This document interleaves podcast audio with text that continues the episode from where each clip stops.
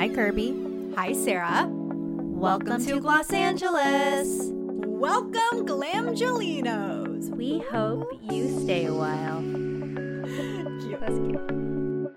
Glams, if you love Glamgeles, be sure to tell a friend about our podcast. And don't forget our hotline. Call us at 424 341 0426. Share with us your product recommendations, guest suggestions, or really anything you want us to know. You can even send us a text. Again, that's 424 341 0426. Write in or call us, and you may be featured on a future episode. Hey, I'm Ryan Reynolds. Recently, I asked Mint Mobile's legal team if big wireless companies are allowed to raise prices due to inflation. They said yes. And then when I asked if raising prices technically violates those onerous two year contracts, they said, What the f are you talking about, you insane Hollywood ass? F- So to recap, we're cutting the price of Mint Unlimited from $30 a month to just $15 a month. Give it a try at mintmobile.com slash switch. $45 upfront for three months plus taxes and fees. Promo rate for new customers for limited time. Unlimited more than 40 gigabytes per month. Slows. Full terms at mintmobile.com. We got another Capricorn in the house. Apologies in advance because literally, I think the whole time we're just laughing out loud the entirety of the episode. It just was such a good combo. One, because Ally Maki is a dear friend of the both of ours. Two, because she's a Capricorn, so we're all on the same wavelength. And three, our dreams when we were growing up, like we basically wanted to be Ally Maki growing up. She was living the life that I had aspired. She was living our dreams. Yes. yes. And it's just deeply upsetting that that was not my life. And also shocking because like I just didn't know. I didn't know that she was part of the young actors living in what is the neighborhood called? It's this very iconic place. It's like in the valley. I can't remember, but it's like a rite of passage. Like you stay at these apartments. God, y'all, I know some of you are just on the tip of your tongue. You know what this, and she mentions it, but like anybody that's anybody stayed at these apartments at one point. If you were acting as a teenager in Hollywood. Correct. And what is the official title? I always say it's AAPI month, but it's Asian American and Pacific Islander Heritage Month. Okay, okay. We're celebrating the heritage, our love, my lovely co-host Sarah Tan, and of Ally Maki, and many of you that are listeners. This is your month. Yes, Celebrate it. Embrace your heritage. we are. We're stepping into it. One of the reasons why we love Ally is because she is the founder of Asian American Girl Club, which has just like become one of the biggest movement for Asian American women in media, in entertainment, for millennial women, for Gen Z women. It's just incredible what she's built.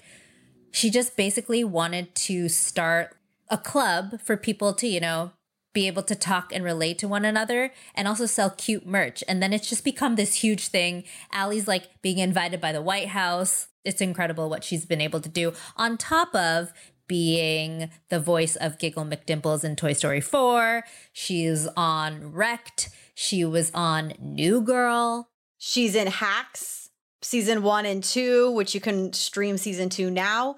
This is the thing about Ally. She was essentially the third Haim sister because she was in a Yes. band, the Valley Girls, with like two of the Haims. Did you see that lie detector test that Elizabeth Olsen did recently? No, but I saw the headline. I wanted to click. I just didn't have time. Tell me about it. So Elena Haim, or is it Alana Haim? I can't remember, but she's the lead in Licorice Pizza, Mm-hmm. which it's like a very LA movie. I have mixed feelings about the movie in general. Not Same. like y'all need my um take. I'm not Siskel and Ebert here, but anyways. Tan and Johnson over here. so Alana Haim is the lead. And then her sisters, Danielle and Este, are featured in it as her sisters in the movie. Yes. Mhm. They don't have a ton of screen time, but while Elizabeth Olsen was doing press for the Multiverse of Madness, they did a lie detector test as they do on Vanity Fair, and they show her a picture of Danielle Haim, who I guess in the past she had said like is just one of the coolest people and she's intimidated by her. And I'm guessing they went to high school together. This is the vibe I'm getting because you know Elizabeth Olsen, little sister to Mary Kate and Ashley, like they grew up in LA. She grew up as a child actor. So did the Haims. The Haims grew up in LA, as evidenced by Ally Maki. Being in a group with them. Yes. And so when they slip her the photo of Danielle, they ask her like, "Do you think you're a better actress than Danielle?" And she like kind of laughs and is like, "Well, yeah." And I would hope like Danielle would say the same. Danielle was recently in Licorice Pizza. Yes. Do you think you're a better actor than her? yeah. Sorry. Sorry, Danielle. I hope she'd agree. But then they're like, "But do you think that she was good in the movie?" And that's when it gets awkward because she was like, "She was fine." Did you see Licorice Pizza? I did. And you didn't think she was very good? no, I loved the film, and I thought she was great in it. We didn't have to do much. She's lying about the film. What do you mean? Lying? About what? Liking the film? That's correct. Oh, I did like the film. Or about her acting. Oh, yeah, she was fine. Fuck, man. Sorry, Danielle. They put her on the spot in a really weird way. I don't think there was any like malintent there at all. But like, if I were Elizabeth fucking Olsen, I would also say, yes, I am a better actor than Yes. Danielle Haim, Who has two minutes singer? Yeah, she's a better singer and guitar player than I am. Like, duh. I thought Danielle was fine in the movie. Yeah, she like was I fine. thought I thought she did like a great job for I mean, maybe not acting a lot. yeah, yeah, I agree. That's funny. So, anyways, I was like laughing. I'm like, so then did Ally hang out with like Elizabeth Olsen and Danielle Haim and like all these people? Like, how were they all related? We should have really gotten into like who's who, the six degrees of separation, but we didn't. I mean, we talk about so many other delightful things. I hope that you all enjoy listening to this episode as much as we enjoyed recording it because you will hear how much fun we had. There was so much glee had. And we also want to know Ally's not, you know, a typical guest we would have in terms of beauty, right? Like she's not launching a beauty brand. She's not like a beauty expert. Ambassador for like a brand. But we love this type of stuff. So we want to know if you guys enjoy it too. Do you guys want guests coming on that just kind of share their Yeah. beauty routines, but then you also kind of get to know them on a deeper level? Please let us know if you like that or you want us just to stick to the experts. We can do that too.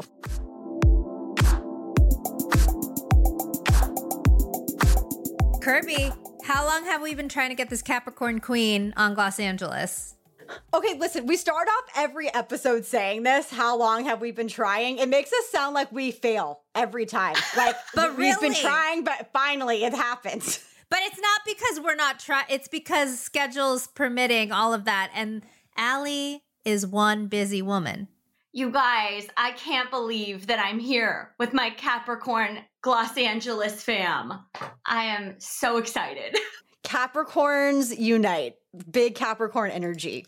Truly, I mean, LeBron James' birthday is the day after mine. So, you know, just saying. Just saying. Big energy in the house. The energy is so strong here. Well, thank you, Ally. We know you're like in the middle of a million things, and we're so grateful that you made time for us.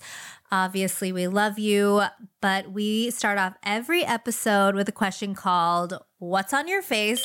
So, can you share with us maybe, you know, one, two, three beauty products that you're currently obsessed with? It doesn't have to be all beauty either. If there is like something else that you're obsessed with, just share with us, please. We're so curious. Yeah, so I am definitely on my SkinCeuticals kick right now. Um, I've been using the discoloration defense every night because the women in my family are really prone to hyperpigmentation. And I think it just goes back to my grandma. She grew up on a farm. My family was were sharecroppers back in the 30s and 40s before the war.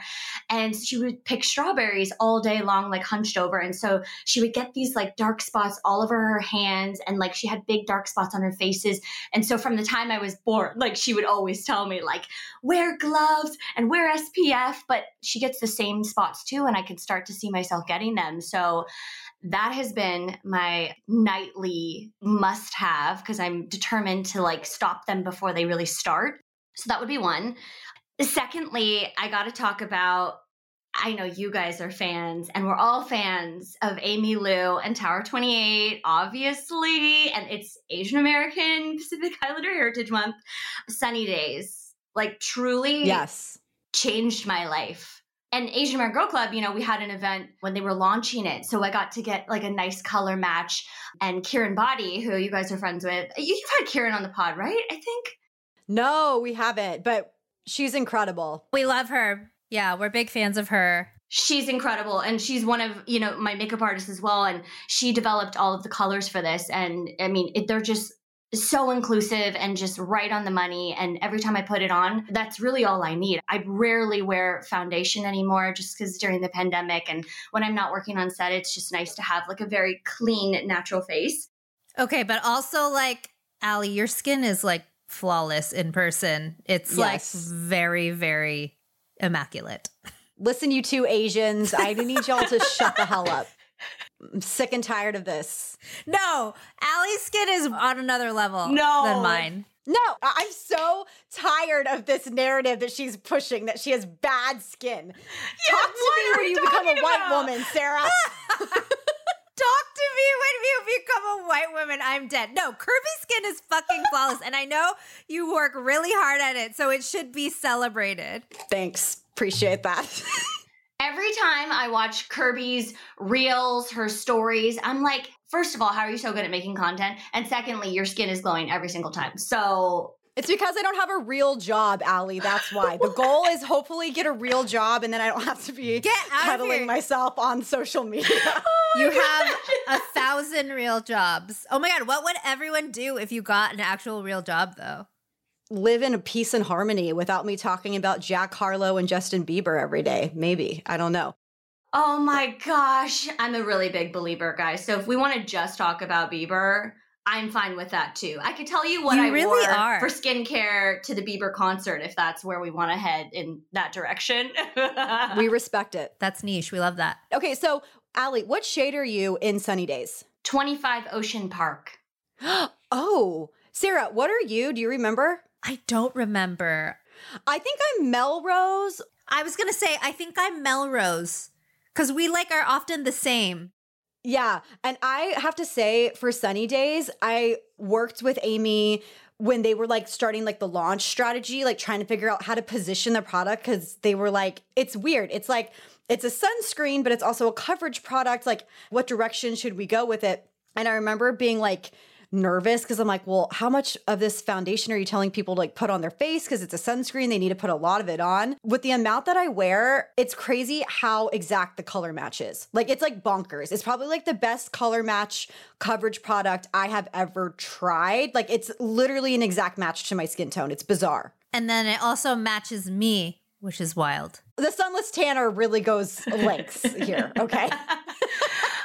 no, truly, that's Kieran. That's what you do when Amy's so smart that she got, you know, an amazing makeup artist who's so well versed in working with different kinds of skin tones and she just did a phenomenal job. I'm I'm so impressed by this product. It's almost gone and I'm very very sad. I'm going to have to buy it more. Oh my gosh. Well, hopefully it's restocked because it's been out of stock for so long. no. How do we get more, guys? I actually think they just announced it was restocked, like finally. Okay. Oh. I know people have been waiting just in time for summer. Okay, Ally, so you have SkinCeuticals, you have Sunny Days, and then is there anything else? Yeah, sticking with our Asian American founders, we got to show some love to Tatcha. I love the dewy skin cream. We love Daniel Martin. We're a Daniel Martin Stan household over here. Vicky, Tsai, Stan as well. First of all, I mean, they're just such inspiring humans. Have you met nicer people? I mean, Daniel is just No. such a love. I, when, whenever I see him, I'm like, he just exudes positivity. And same with Vicky too. They're just both such wonderful humans. And I'm so inspired by Vicky's story, just you, know, her being CEO and just you know, inspiring other, you know, female founders. It's just they're just loves. And so I love the dewy skin cream. I use it every day. It, it just makes it It's so, so lush. Perfect last step. It's just gorgeous. I have a thing with purple apparently.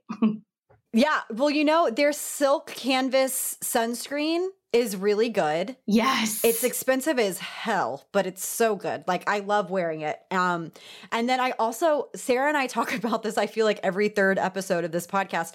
They had an original sunscreen that they did not promote like at all. Like there was not a big launch strategy behind it. This was years ago. It was blue. Yeah. What was it even called? I can't even remember. I think they discontinued it for this new sunscreen. But so honestly, it was one of the best sunscreens I had ever used. And I'm so sad that they didn't really like amp that up. They should have kept it. They should have. Because it's different. It's different enough from the current one, but was it chemical? Was that why? I think it was a chemical sunscreen, and this one I think is is it both? I think it's either both or more mineral. But either way, they're both good. But for my sunscreen preference, I preferred the original one. But it's okay. Well, we can always make a call, you guys, and be on the request hotline. That's maybe the first like critique I've ever had about Tatcha on the podcast. She's never said a negative thing ever about Tatcha. Like literally at some point I'm like, are they paying you under the table? No, they're not actually paying me. Kirby, is that why, why you were laughing as soon as I said Tatcha? I'm like, shocker. Sarah, I'm like, she probably paid Ally to talk about this on her behalf. Uh, no, I love Tatcha. I love Tatcha, but it's just like we have our things that we love, and like Tatcha is like synonymous with Sarah Jessica Tan Christensen. So that's how it works. I can't help it. I can't help it. The thing is also is I just appreciate the the details with their packaging as well. Like the little spoon that goes on top and fits into the little ribbons and just you know i'm japanese as well i'm japanese so i just appreciate all of these beautiful things. I, I, remember they had the rice wash which was based on kiyomi which was like an ancient kind of tradition of how women would wash their face with rice water. I just i really appreciate it. It's such a nod to my heritage as well. So obviously like big fan big fan all around. I actually have a question read tatcha and like vicky's inspiration of like geisha rituals. And there was some, you know, like people who would say like if you're a real like Japanese person from a Japanese culture, like you actually wouldn't look to like a geisha's ritual because geishas are sort of looked at as entertainment or, you know, would you disagree with that? Because I always felt like it was so beautiful, the storytelling of it all. You know, I have really no idea. The thing is, is I'm I'm fourth generation Japanese American. So to you, it's like a celebration of the culture, the brand. Yeah, absolutely. But I I certainly think that in general, Japan is like just everything they do with skincare is going to be so well researched, so beautiful, so light. So I think the geishas probably had some really good techniques. I mean, I I think it, it makes sense why why they had them. No, totally. And like anything you read, they always talk about how like their skin was porcelain and everything. So yeah, for sure they knew what they were doing. Especially with the makeup that they, you know, had to apply. Like I feel like that's like a testament to it too, for sure. Okay, Ally, I did my research and I know that you were scouted as a young teenager by a talent agent. I want to know more about this. Like, were you like in a mall and someone was like, you, you have it. You're a star. Like, come to Hollywood. Also, you sing. So were you like performing? Yeah, like tell us how you got discovered. This is Star Search. We want to know. Here we go. This is so funny. I dreamed about being on Star Search. Oh my gosh, what a dream. No, I would definitely watch the Mickey Mouse Club, all those things, and just dream about doing any of those open calls. But yes, I was scouted when I was 13 and a half.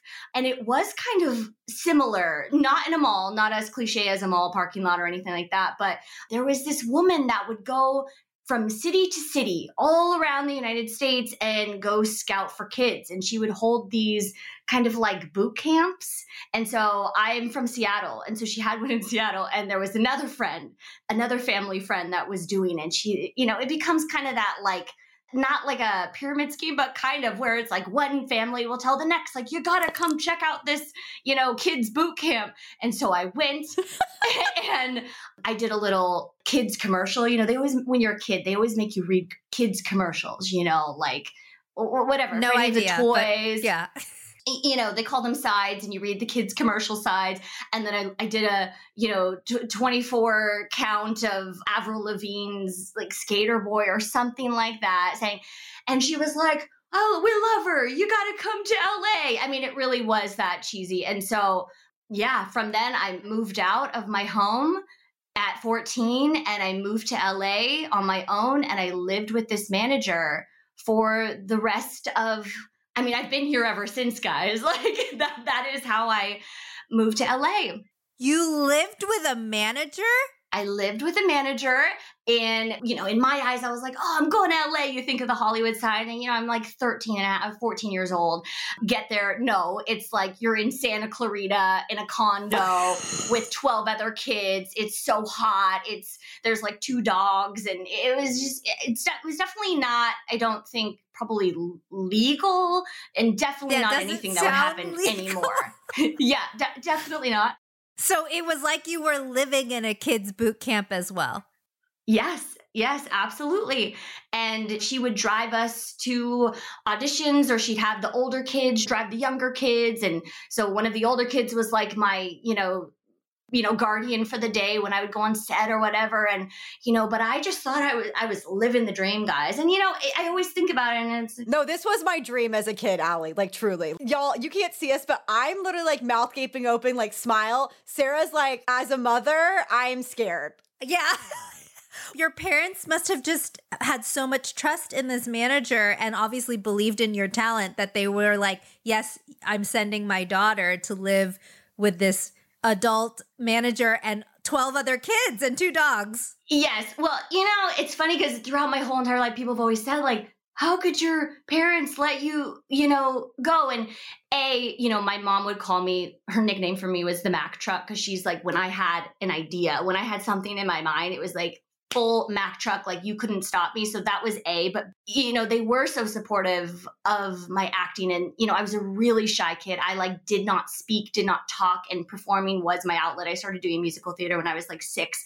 And they put me on stage, and I was this whole other person. I would sing and dance and be all these crazy characters. And my mom just couldn't figure it out. And she was like, oh, wow, you know, that's something that, you know, brings something out of her. They were just such believers in me. And I'm so grateful for my parents because it was so different than what you hear of asian parents to be of like not supportive of you know creative endeavors or creative careers but they were always so supportive. And also let's be real this woman marketed it as a summer boot camp. It was like hey come out to like you know so uh, i think she was definitely had a strong marketing side to her for all these kids to come out Wait, okay, hold on. I freaking love this so much. Like this is what little Kirby in Texas like wished happened to her, I knew honestly. you would. Like this was the dream as a kid. Were you guys also practicing dance routines and like monologues and stuff with each other? Oh yeah. Oh, the whole bit. Well, didn't you join a girl band? You were in a girl band, the Valley Girls. Yes. Oh my gosh, Este, look at her hat. It's like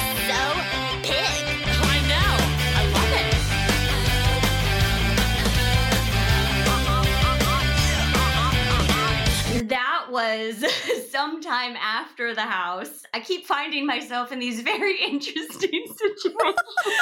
Th- Ally, you essentially joined the real world when you were 14 years old. 12 strangers put in a house and then like forced to join making the band, essentially. I was going to say, and then you did making the band. So you were really living our dream, like all of our favorite MTV shows. I mean, truly, I did this because I knew that one day I'd be on Glamgeles Angeles and you guys would want to hear about it. Correct. You went through it so we could be here today. We we salute you. Yes. You know what? I say if you grew up in the valley in LA, it's kind of like a rite of passage to be in some sort of put together girl group. And I was in one. And we rehearsed in the valley. We were put together by Lou Pearlman's other partners. I, I don't know the whole story, but That weren't fraudulent, the non-fraudulent ones. Okay. I don't know. I can't speak to that. I can only say that they were somehow Legally. connected with with that. So we were put together, and I only auditioned I, because they said we need somebody who can play the piano, and and I was like, oh, I grew up classically trained, and I get there, and they're like, oh no, we need you to play the guitar, and I was like. Well, I don't play the guitar. I, I play the piano, and they're like, "Oh, it's the same thing." I'm like, "No, I, I don't think that it is." so they just hand me this guitar and i mean I, i'm not even playing it it's not even plugged in and it, I, You're not saying guitar like No, country, like keytar. a country. No, you're saying guitar. Literally, people. She's saying like a keyboard and a guitar melded together. Yes, a, a full on keytar. It's a keyboard in the shape of a guitar. You remember like Robin Sparkles on um Yes, yes. Yes. Yes. It's like that. So it's very it's cool, but it wasn't what you were trained to do. No, I, I was like, I, I have no idea what I'm doing. But, you know, like, I'm, of course, like, just trying to do well in this because I'm like, oh, I'm in the band now, I guess, and I got, I got to play the guitar. So that was that. And it's funny because two of the girls that were in it are now, you know, amazing musicians. They're the Haim sisters um, who've gone on to great, obviously, musical genius status. Wait, you were with the Haim sisters? So the two of the other girls in the band were the Haim sisters. Oh my god. yeah, yeah. I Kirby's Kirby's not going to make it through this, you guys. I how did I feel like I feel like I don't know you, Ally. I feel like before we hopped on here, I would say I knew you pretty well, but I feel like I don't know who you are. That song, Cause I'm in It, is written by Ally. It's about the valley. Ally in the valley. Cause I'm in it. That's the Haim song. They wrote that about the Valley Girls. So oh, oh my, god. Yeah. So the Valley Girls, guys, that was a big part of my teenage life as well. How long were you in the band? It was about maybe two years. And, you know, we were signed to Columbia Records. It was like we had the album all ready to go. And then MTV was filming this reality show about us. So they, they would follow us around to all these things. Like we had a song on the Sisterhood of the Traveling Pants soundtrack and the Trolls or whatever cartoons. And then MTV was like, oh, you know, we filmed the pilot and they were like, well, we decided to pass on the show, guys, because we have another show that's very similar that we've been working on that we're going to go with instead. And it ended up being the Ashlee Simpson show. Oh, I loved that show. Yeah, same. Very big fan. But, you know, it was like a us or, or her situation. And rightfully, it was her.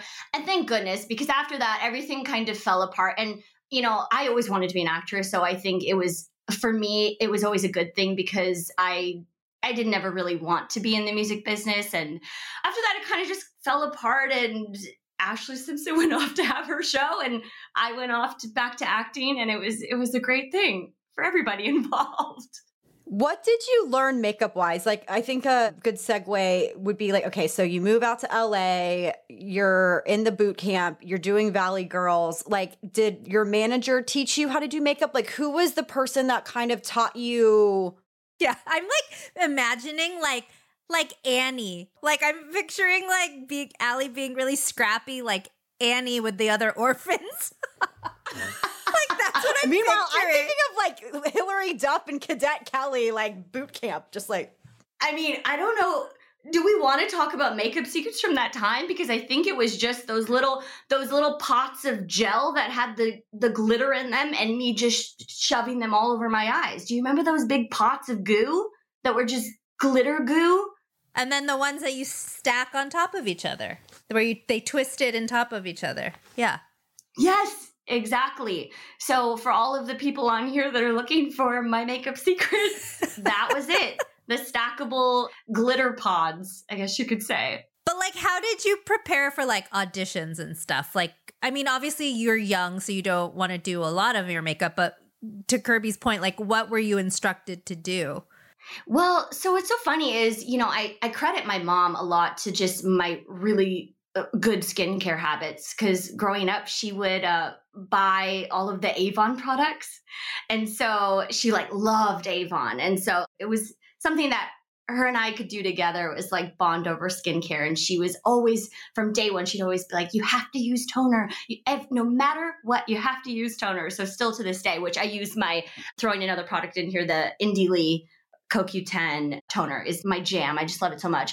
But she just really put really good habits in me from day one of that I always had to have toner and that I always had to follow kind of the steps and always moisturize and always SPF because of my grandma.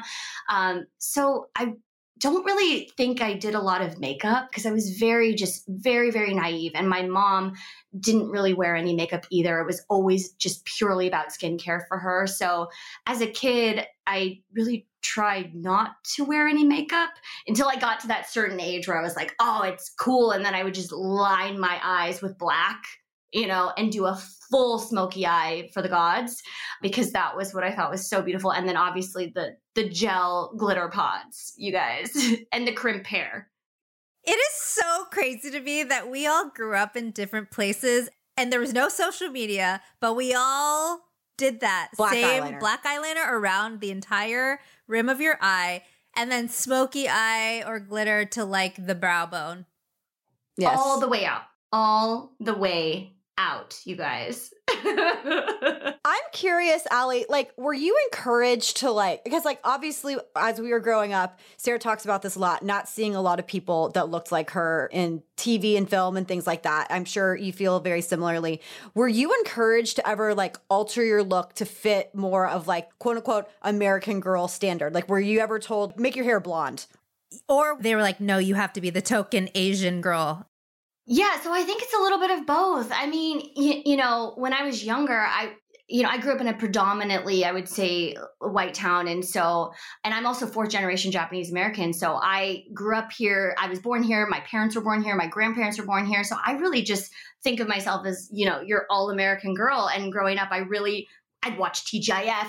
I'd, you know, go see Tiger Beat and all of the quiz answers would go to like, you know, a blonde or brunette. And then I, you know, I really thought I was Tiffani Amber Thiessen. And I was like, I'm just going to go to LA and I'm going to do exactly all those rules like your California girl. And then I get there and it was, that was when I think all of these boxes were set around me of like, oh no, you can't play that. Like you're going to be the best friend or you're a ninja or you have an accent or you like math.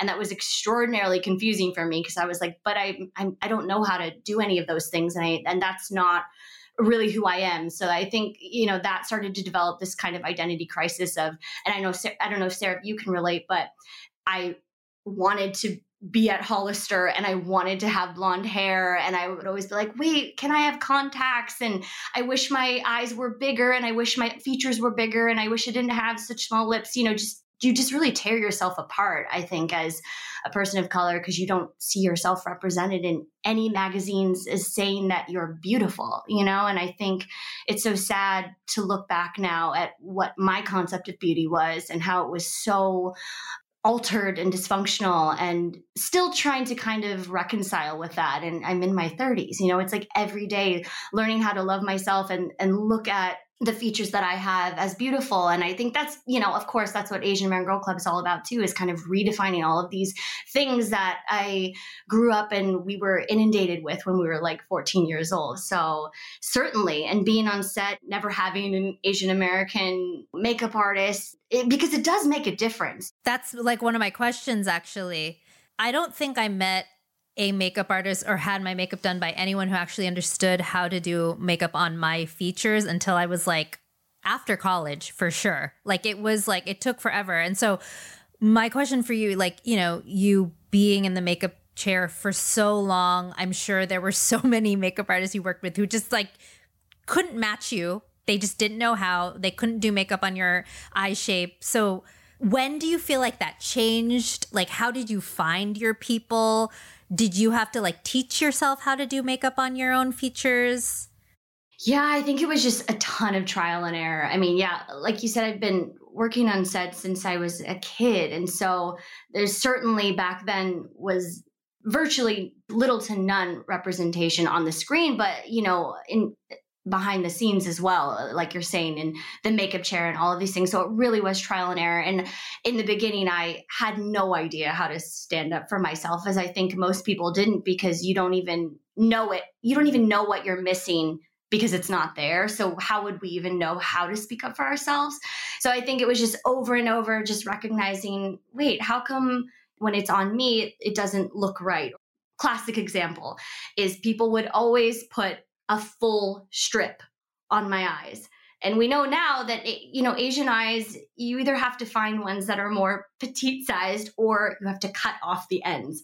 And I remember I was just mortified. I did a carpet when I was when I was younger and I was so excited. You know, I dressed myself. I had this little red dress on. And then I get to the carpet and the inside corners are both completely fallen off. Like you can see the lash like coming off of the skin. And I'm young and my, you know, my friends at the time were like, oh my gosh, like that's so embarrassing, you know, and it's like still something so shameful. And it's like, but I didn't have the knowledge or even the perspective to say anything at the time of like, oh, I think that might be, you know, not the right size for my eyes or you know, you know, whatever. So it's just it's trial and error over and over again of having those embarrassing moments and then saying, you know what, that's never going to happen again because I'm going to stand up for myself and I'm going to say something. But beyond that, I think just this influx of these amazing Asian American founded brands that are obviously founded by people we love and have such great intentions and they're bringing their heritage and their story to it is just so wonderful. And I learned so much from them. Like every time, like P just called me right before this, Priscilla Tsai, who's the founder of Cocokind. And I was like, I'm about to do Glamgeles. And anytime I can glean any sort of knowledge from these people, I am always like, what should I be using? You know, I'm not afraid to ask questions, especially in the makeup chair now. It's my kind of tradition that anytime I'm in the makeup chair and I have a makeup artist that's just bomb.com and knows what's going on, I say, can I please take pictures of this? Because I will forget, you know, what is this? What are you using? Making sure to ask those questions because, like, you know, they're the people that have such great knowledge.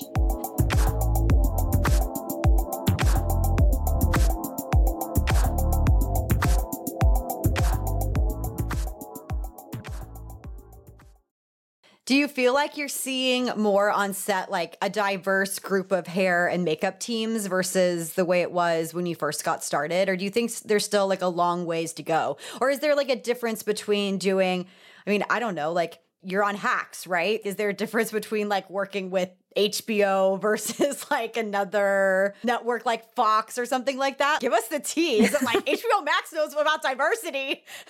Give you the tea. I love that. This is the big headline of the day. What is HBO Max's makeup artist like? That's the name of this episode. okay, well, knowing that Donni Davy is leading Euphoria over there, I can only expect that the HBO makeup departments are pretty good. No, I, they know what's up. I think they know what's going on, but I don't know. So, Ally, please. this is my favorite podcast I've ever been on in my life. this is just so fun, and I'm just laughing so much.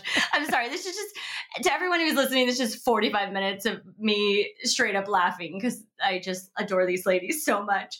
Okay, I will say that in terms of glam and red carpets, I feel so empowered because there are so many amazing artists and choices. And, you know, when it comes to that side of things, we have the luxury of being able to choose. Like I can call Kieran or I can call Alan, who I love, or, uh, you know, Daniel, and be able to work with them one on one and learn so much from them. When you go on set, it's kind of a mixed bag, right? You're just showing up and you have no idea what you're walking into. But I will say that everyone I've worked with in the past few years, no matter what, if they're Asian or not, which most of the time they are not, which is still such a, a thing that we need to work on, is I would say that everyone is so mindful now.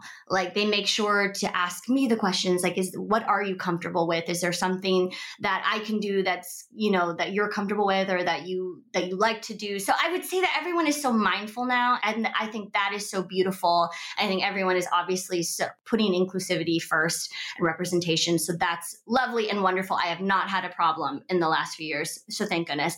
And I'm so proud to say that I just wrapped on my new Apple TV show that's coming out later this year.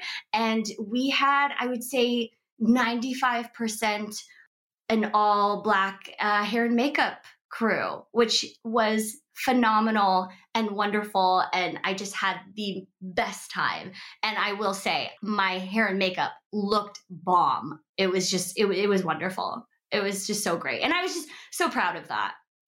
This was in Atlanta, right, Ally? Yeah, and they just it, they were so talented, so talented. So I love to see that kind of representation uh, behind the scenes. So so excited about that. Okay, so like, what might people not know about on camera TV, film, makeup that they might find surprising? they might find surprising. Ooh, well, I always think it's surprising just how much you can see. It is so HD. It is so up close. I mean, when you think about if you're the, you go to the movies, your face is going to be huge, ginormous. So I think the way, obviously, we do makeup on set is going to be so different than obviously if you're doing glam or even just day to day makeup. they definitely always have to use all of the great HD makeup and it's always going to be I think everything's gearing more towards natural, which I love. I think it works so well. It looks beautiful, keeping it natural always, but I don't know. I'm I'm trying to think if there's anything that would surprise people.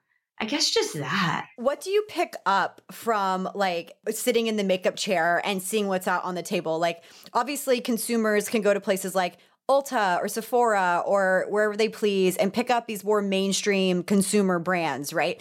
If you go to like a Naimies or a Nigel's, like I love going with my makeup artist friends to these beauty supply stores here in LA where A, these artists get discounts because of how often they're having to stock their kits, but B, like you're learning about brands that they don't have like huge marketing budgets. They are like the on set brands like RCMA is one of them. Ben Nye. So that, is there anything that you've kind of picked up on like, oh, okay, this is like the brand that's consistently used on me when I'm about to walk onto set? I would say in the last show I did, they used the Makeup Forever HD foundation, which I would say is the same thing that they used when I was 14 years old. Like that's the one constant that I've seen is that they're gonna probably put you in Makeup Forever HD foundation, which obviously means that it works so well for on camera and they're doing something so great and so right there. What I think is so awesome, what I've seen in the last few years, especially on this last show I did, is how fun that the trendy brands are kind of coming in too, mixed with these kind of more long standing on camera ones like like the Ben Nyes, like the Makeup Forevers. Like we were using Rare Beauty on from one of my looks, which I was like, oh, that's cool. I didn't expect that my signature lip color for my character that I wore in every single episode of The Big Door Prize, which is the Apple TV show, was an Honest Beauty lip color, which I was like, oh my gosh, I never expected in a million years to be on set and using Rare Beauty, Honest Beauty, Fenty Beauty, they used as well, which I, I thought that was really cool to see these brands on set because that's not been something I've seen in the last few years. It's just kind of been popping up, which I think is so cool, the merging of the two together. It creates a really just beautiful look, I think, for on screen or just in real life. I was interviewing the makeup head of Minx. Have you seen Minx? yes. Well, I haven't seen it yet, but I've, I've seen the trailer. It looks really fun. Okay, you are going to love it. It's like one of my favorite shows. Ally, let me tell you. So there's a whole supercut of legit peens in the first episode. It's like every penis type you can imagine, it's featured, okay? Legit peens. I love you say legit peens. And I say legit peens because not prosthetic peens, which have become very, very popular on TV shows now. Oh, these are real. These are people's real penises. These are actual Real people's peens. real penises in that supercut. However, there are penis shots throughout the show, and those are prosthetics. And I'll have you know, I'm meeting with the man because there's one man that makes all these penis prosthetics. I'm meeting with him on Thursday to go to his little penis shop and see all the peens. Like it is wild times. For the podcast? Well, maybe at some point, but like uh, this is for something else. But like Carly, her name's Carly Herbert, was saying that she's been using products like Kosas. There was like a brand that focuses on like on vivid colors that she was utilizing more of, and she's like, yeah, they're like more mainstream. They're not like these underground, specifically made for film and TV sets. For the peens, like to look like flesh? or no, just like No, no, because she she's the makeup artist head, right? So she's the one that's applying the penises. but then also doing the makeup. Yeah, I was gonna say Ally's ex- former co-star Jess Jake Marlowe. Johnson. Oh. Oh, Oh. so I was saying Jake Johnson because she was in an episode of New Girl. Oh, that's I right. Oh my god, yes. you were. Oh my god, I forgot about that. That's the best that you guys said that at the same time. Jake Johnson, Jessica Lo- That's so funny. Okay, so Jess, wait, what about Jess Marlowe? What do you mean? Because you were on Wrecked together. Yes, she was on Wrecked. Jessica Lowe was on Wrecked. Oh my god. Okay, I didn't realize she was on I thought this was like her first thing. I didn't realize that this was uh, Minx is not her first rodeo. Okay. Which, by the way, I have been DMing with Jess, and we're gonna get her on because she is like a skincare obsessed. Like, yeah. So we're gonna get her on. Anyways, I will say, she will know. Yes, she will know. Oh my God. I love it. I love it. Okay. So, anyways, that's the reason why I asked. But I love that you're talking about like how like Rare Beauty's getting involved. I remember like Glossier did a big push around the Emmys one year where they like had a Glossier Jeep and went to all the makeup artists on set and like gifted them a bunch of products to be like, use this. That's like a job now. Like our friend Caroline Rogers, like her job is to get the makeup in the hands of these people who work in makeup departments. So, yeah, th- I love that. That's so smart. I'm just like laughing because we went from like I don't even know what to like peens. I'm just I love this I love this episode We've so done much. the full like 360 here, you guys. Full Monty, if you will. Full- the full the full Monty. Before we get into your magnum opus, I wanted to ask real quick is there anything skincare wise that you won't do before a big shoot? Like, is there like absolutely not no retinol? What do you stay away from? Yeah, I really am freaked out about doing anything before anything. like truly, I, I actually just did a red carpet yesterday, and I was getting my nails done, and the woman is like looking at me, and she's like, "Your brows are." all messed up you need to get them done right now she like talked me in i was my Oh, feet no. were in the water my feet were in the water getting a pedicure and somehow she got me to put my shoes back on get up and and go wax my brows in this random nail shop. And yesterday, my makeup artist was like, Ally, how did you get this to happen? I was like, I don't know. I'm a people pleaser. Did you have like irritation?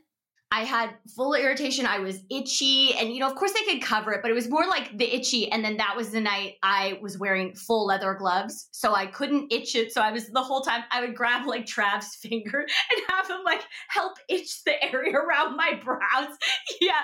And I was like, why, why did it? And she also trimmed them without asking me. And so they got a little haircut. And amazing Alan Avendano, who's my makeup artist, was like, what did you do? What? Why? How? How? Your feet were in the water. Why'd you take your feet out of the water? I was like, I don't know. I don't know. I just felt like it was my mother or something being like, you know, like.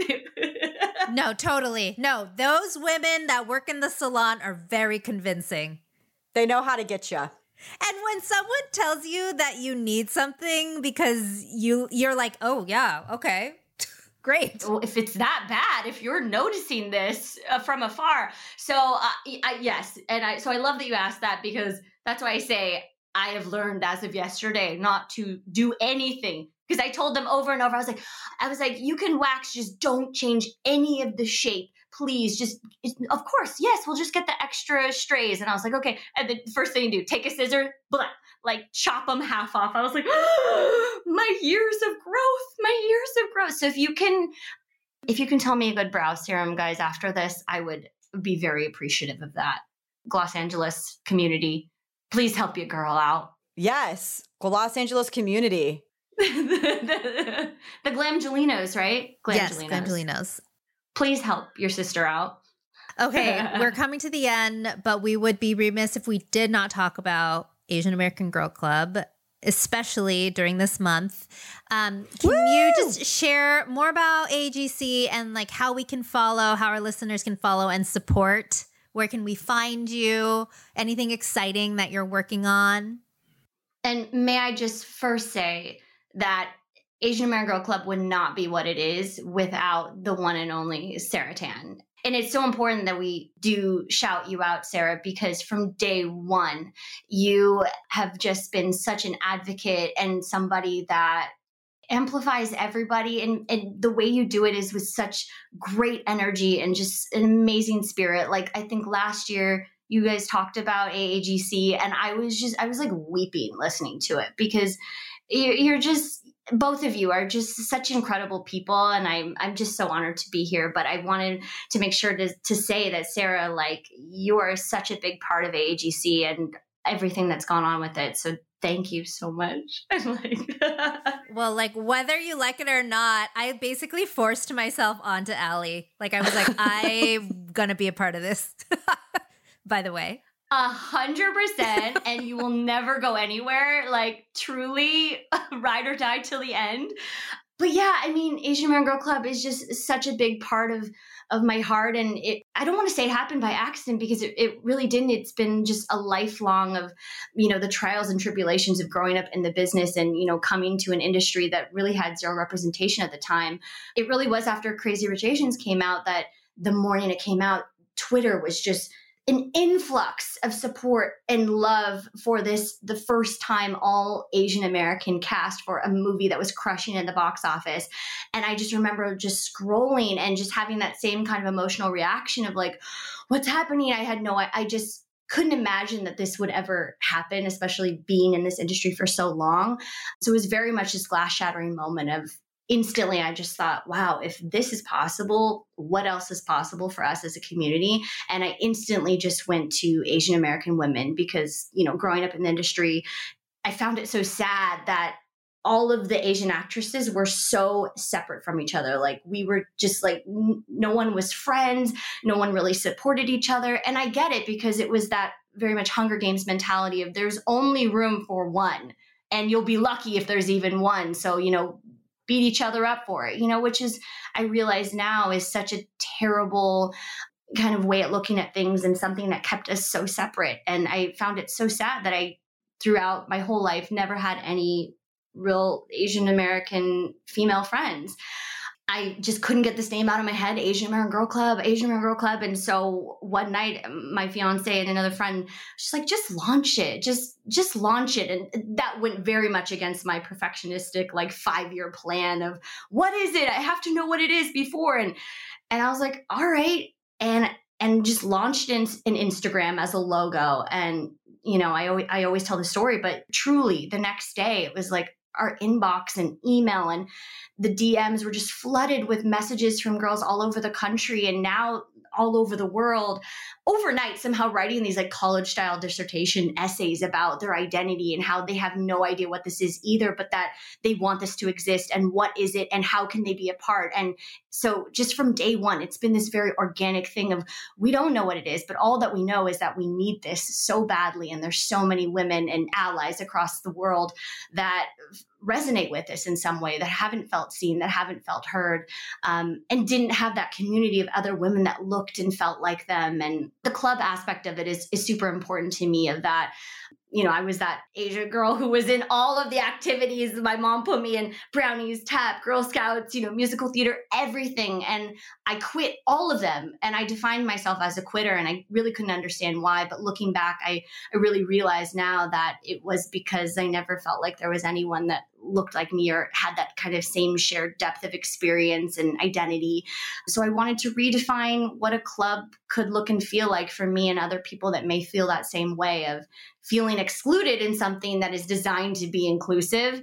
So that's kind of why I felt like having the club aspect of the name in it is just to kind of go back of what would our 14 year old self want and need so i'm just so proud of it i'm so proud to have met amazing women like you and you know so many of our aagc community and you know there's really no stopping us now and we've always been here and we ain't going anywhere but just continuing to grow ah! oh my god Mic drop. No, Ally, you're incredible. And I'm so grateful that you have let me be a part of the club and just like an awe that you're able to even do what you do on top of everything else and you know how you have just committed yourself and like the representation of Asian American women like on the internet on social media like in media uh, so much of it stems back to you. Like you may not realize that, but you are doing such incredible work, and um, it's just like I hope you realize that. Oh, thank you. That makes me so happy. And one thing I will say about that is one of the goals of AGC is I remember one time I was looking up maybe a hashtag on Google like Asian women or Asian girls, and the images that came up was a lot mostly over sexualization and fetishization of Asian women. And and that was something on that day that I was like what if we could google ourselves or what if we could put in this hashtag? And what I believe Asian women what I know and believe Asian women to be are the most multifaceted multi-talented beautiful like leaders of companies just across every industry doing incredible things And that's what I want to see represented when you look up the hashtag or when you're looking up, uh, you know, this community. That's what I want people to see, not, you know, this over sexualization of what, you know, we really need to work hard to crash down. So that makes me so happy that you say that, Sarah. So happy. Yeah, no, absolutely. Well, can't wait to see what else is in store for AGC and to thanking Kirby for being our best ally. We need to get you some merch, Kirby. Yes.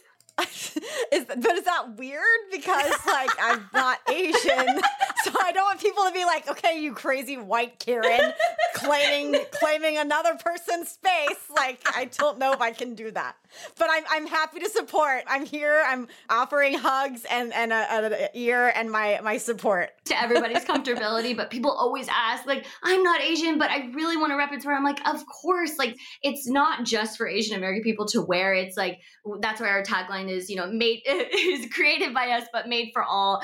And you know, allies Okay, are, okay. are so important to the. like I'm like, is Sarah setting me up for a cancellation? I'm just, I, I'm scared and I'm, I'm running for the hills, but I'm here. I'm here to support. I would happily wear anything y'all told me to. We'll get you. We'll get you the ones that say AGC. Like it doesn't spell it out, and then it'll be a conver- It'll be a conversation starter. Okay, okay, okay. Yeah. I'm like, no, I'm an ally. And then other people will be like, wow, you're insufferable because you're being, you're uh, promoting that you're an ally. Okay. Speaking of allies, ally, uh, because it's, Yeah, okay. I No, it's it. not spelled this. Okay, I it's whatever. it. Okay, I love here we that. go. We're going to get into our slow burn round. Okay. Okay, okay. Sarah, you go. I know this is going to be really difficult because you're friends with so many. But what's your favorite API beauty brand? Oh, oh no! She chose violence. on this month that is meant to unite us. Okay, like the first one where you were like, "Oh my god, I feel seen." This is a major brand. Okay, well, I'll just have to go with Tatcha for this one. It's a good one. Okay. So, growing up in the valley with Ally, like who I'm sure that you ran into like some of these children stars that like maybe you still run into today. Like is there anyone that you used to see back in the day at auditions or like I don't know, boot camp that you you still remain friends with that are like uh, still working today? Like who goes way back? The Oakwoods, Shia LaBeouf. If you don't know what the Oakwoods is, the Oakwoods.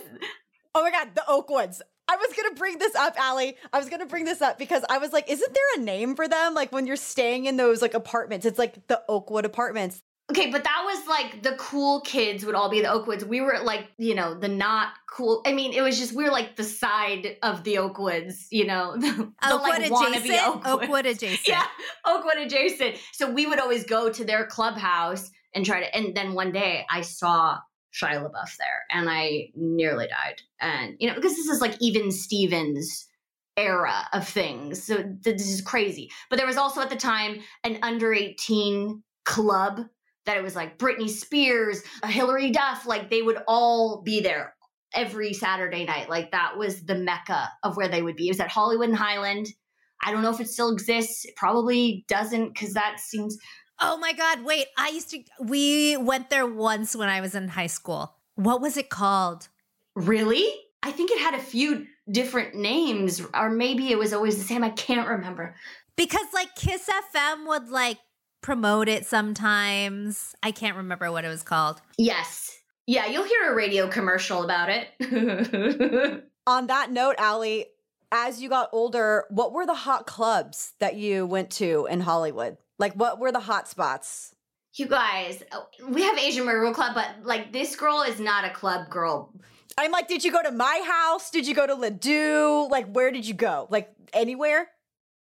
Hyde wasn't Oh, that one? Hyde, Hyde. True was in West Hollywood. That was before my time.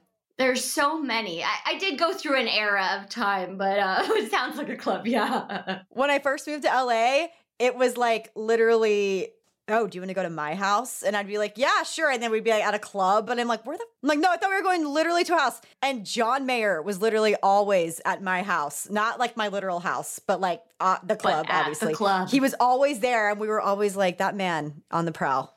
Always. Wow. We I we need a part two of this. But moving on, what makeup artist makes you feel and look the most beautiful? I have to give this one to Alan Avendano because he's just so funny. You, if you haven't had Alan on the pod, I'm just here to recruit people, future guests for you. Well, I really want him to like do. ma- He does like Vanessa Hudgens' makeup, right? Yes, yes, Yeah, he's like extremely talented. I need him to look at my face and tell me what to do. Oh, he's hilarious. I mean, yesterday he just Theragunned my what's it called? Theraface? Yes. Yes. Theraface. Wait, it's very nice. I mean, it was it's a little, but it felt great. And then there's a cooling one too, so I'd, I'd recommend that. But he is the funniest person. So I would say I like to keep people around me that before we do press and stuff, it it gets me like in a good energy, like feeling fun, and you know all the things. So he does that for sure, and also makes you look bomb. So I want to know who have you worked with? Do you think is like the nicest person that you've ever been on set with? The nicest person. There's so many. There's so many nice people. Oh, this is so fun. I'm only thinking of him because we're been we've been talking about the early 2000s. But I love JC Chasez. Are you fucking kidding me, Ally? Ally, I'm going.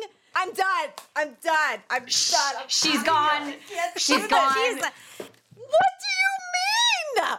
I meant to text Patrick and be like, if you need an in for this like serenade proposal with J- Ally, you got to ask Ally. If and when Patrick proposes to me, I'm only saying yes if JC Chasez is there performing This I Promise You in Spanish. So if that doesn't happen, immediate no. It's not ha- it's not going through. I'm not doing it. Wait, you guys, I didn't actually know that th- this was like, oh my gosh. I like wanted to text, but I also I was like, I don't want Patrick to I don't want to step on his toes. But now this is now the episode's out. So here we go. He can hear it and hear for himself. Ally, we are going to offline about my very crazy obsession. To this day, I'm literally like, please put out some kind of standards album. Put out a Christmas album. I don't really care. Justice for JC Chasez. I need his beautiful voice in my ears. Ally, were you also a JC fan? I was not. I wasn't really as into the boy bands, I will say. Because you were in a band. And you were a cool girl. You were cool, cool girl. We were not. Kirbie and I were like we're JC fans. So I thought maybe that that was like a connection with us. That's okay. Cuz you're actually friends with him. No, I mean, um, I was like obsessed with Lil Bow Wow. Like, I, I just, that was my, yeah. and cut. And we're done. Um, and that's the end. But I will say he is such a love, he's an amazing person. So, Hold on, hold on. Wait. So you said that you worked with him on set? no, no, I did not work with him on set. I honestly don't even know why he, it was the first person that came to my mind. I think as we're talking about all these bands in the early 2000s, Do you understand my favorite my favorite number is 8 because his birthday is 8 August 8th. That's that's literally like since I was 12 years old it's been my favorite number because of this man. Maybe he'll come on the pod for our anniversary. Maybe he'll sing us a song, Sarah. If tell him to call the hotline, Ally. I swear to God, if it was just like Kirbie and Sarah, this is JC Chasez. This I promise you. Wait, what if I just DM him and say, hey, like, because I haven't seen him in ages. So, you know, we're we're uh-huh. not like super tight or anything, but I definitely like, you know, I could. What if I say they're your biggest fans and would you come on the podcast? We love his thug appeal and we would absolutely his die. boots, his his baggy jeans. Are you feeling my Tim's, my baggy jeans, my my thug thug appeal? appeal. Yes, we are, JC. we are still feeling the thug appeal to this day. We have to move on. This is getting out of control. This is gonna be like a forty-five thousand hour podcast. Okay. What's your favorite place to bring people to L- in when they visit LA? Like when guests come, where do you bring them? Oh, I really, I, I just have a thing for the Hollywood Bowl. Yes. It's a good one. Everything about it is always magic. You get a little wine, you get a little cheat, you know, it's a whole night. It feels like um just like LA magic. I love it. It's like out of a movie. Can I say that the, one of the first times I ever went to Hollywood Bowl was for John Mayer? So, where the light is. You went to that? Yes. It really pains me to see a person living Live the life your I life. wish I had. like from age 14. Wow. No, like truly, like if Kirbie could switch Oh, Freaky man. Friday, but with Kirbie and John, Kirbie and Ally. Just uh, like, there we go. Ally is combine me and your dreams in like one human. It's so funny because I knew this because Sarah, we were going to reschedule and then and then Sarah's like, "Oh well, if Kirbie won't be able to be here, and so, but that's fine too." And I was like, "Something's telling me." I was like, "No, I want the full experience. I need Kirbie to be there for some reason. Well, for all the reasons, but like, I wanted to be there, but I was like, we got to cater to Ally. We got to get her on the pod. It has to happen. No, this was meant to be. This is the last question before we go. Ally, what show, if you could appear on any show, current or past, what show would you would your dream role be on? everything is just going back to to the early 2000s because the one thing that brought up to my mind was that the one audition that I was devastated that I didn't get that I got close to was the Jonas Brothers show on Disney Channel. Yes. Do you Yep. remember that there was the friend and I was when I tell you I was devastated and crushed. It was it was my first big like I'm devastated over a role that I didn't get. That that was it. It's, I mean, all the answers are the only thing to think of is the early 2000s. Oh my God. What if you were like Mrs. Joe Jonas? that could have been No, I lo- love Trav though, forever and ever. Trav forever and ever. I don't need to be Miss Jonas, but you know, wow, my life could have been really different, guys. The Valley Girls may not have existed. You know, Totally. Giggle McDimples may not have existed. See, it all happened for a reason. You wouldn't be on Hacks on HBO Max. It's already live, y'all. Go check it out. Please, it's so funny. It's so funny. I honestly think it's just getting even better and better, which is crazy to say because it was already hysterical. So funny. They're going on the road. They're going on the road. And by now, you'll probably have seen Kirbie's cowboy event pictures. Because I'm supposed to be dressed like I'm going going to the roadhouse. I'm like, oh my god, here we go. Okay, Ally, where can everybody find you online? you can follow me on Instagram at Ally Maki, and you can follow along with Asian American Girl Club at at Asian American Girl Club or AsianAmericanGirlClub.com. And we have a new launch that just came out. It is amazing. We have uh, rebranded the I'm From Here design, and we have some fun new colors of the logo shirt and a new bucket hat, you guys. A fun new tie dye bucket hat. Okay? I want the bucket hat. There we go. Shout out to Ted Fu. Shout out to Ted Fu. Can't wait to see everyone and how they style all the new looks. It's gonna be so cute. Um, but yeah, love you ladies so much. Even when we're on a budget, we still deserve nice things. Quince is a place to scoop up stunning high-end goods for 50 to 80% less than similar brands.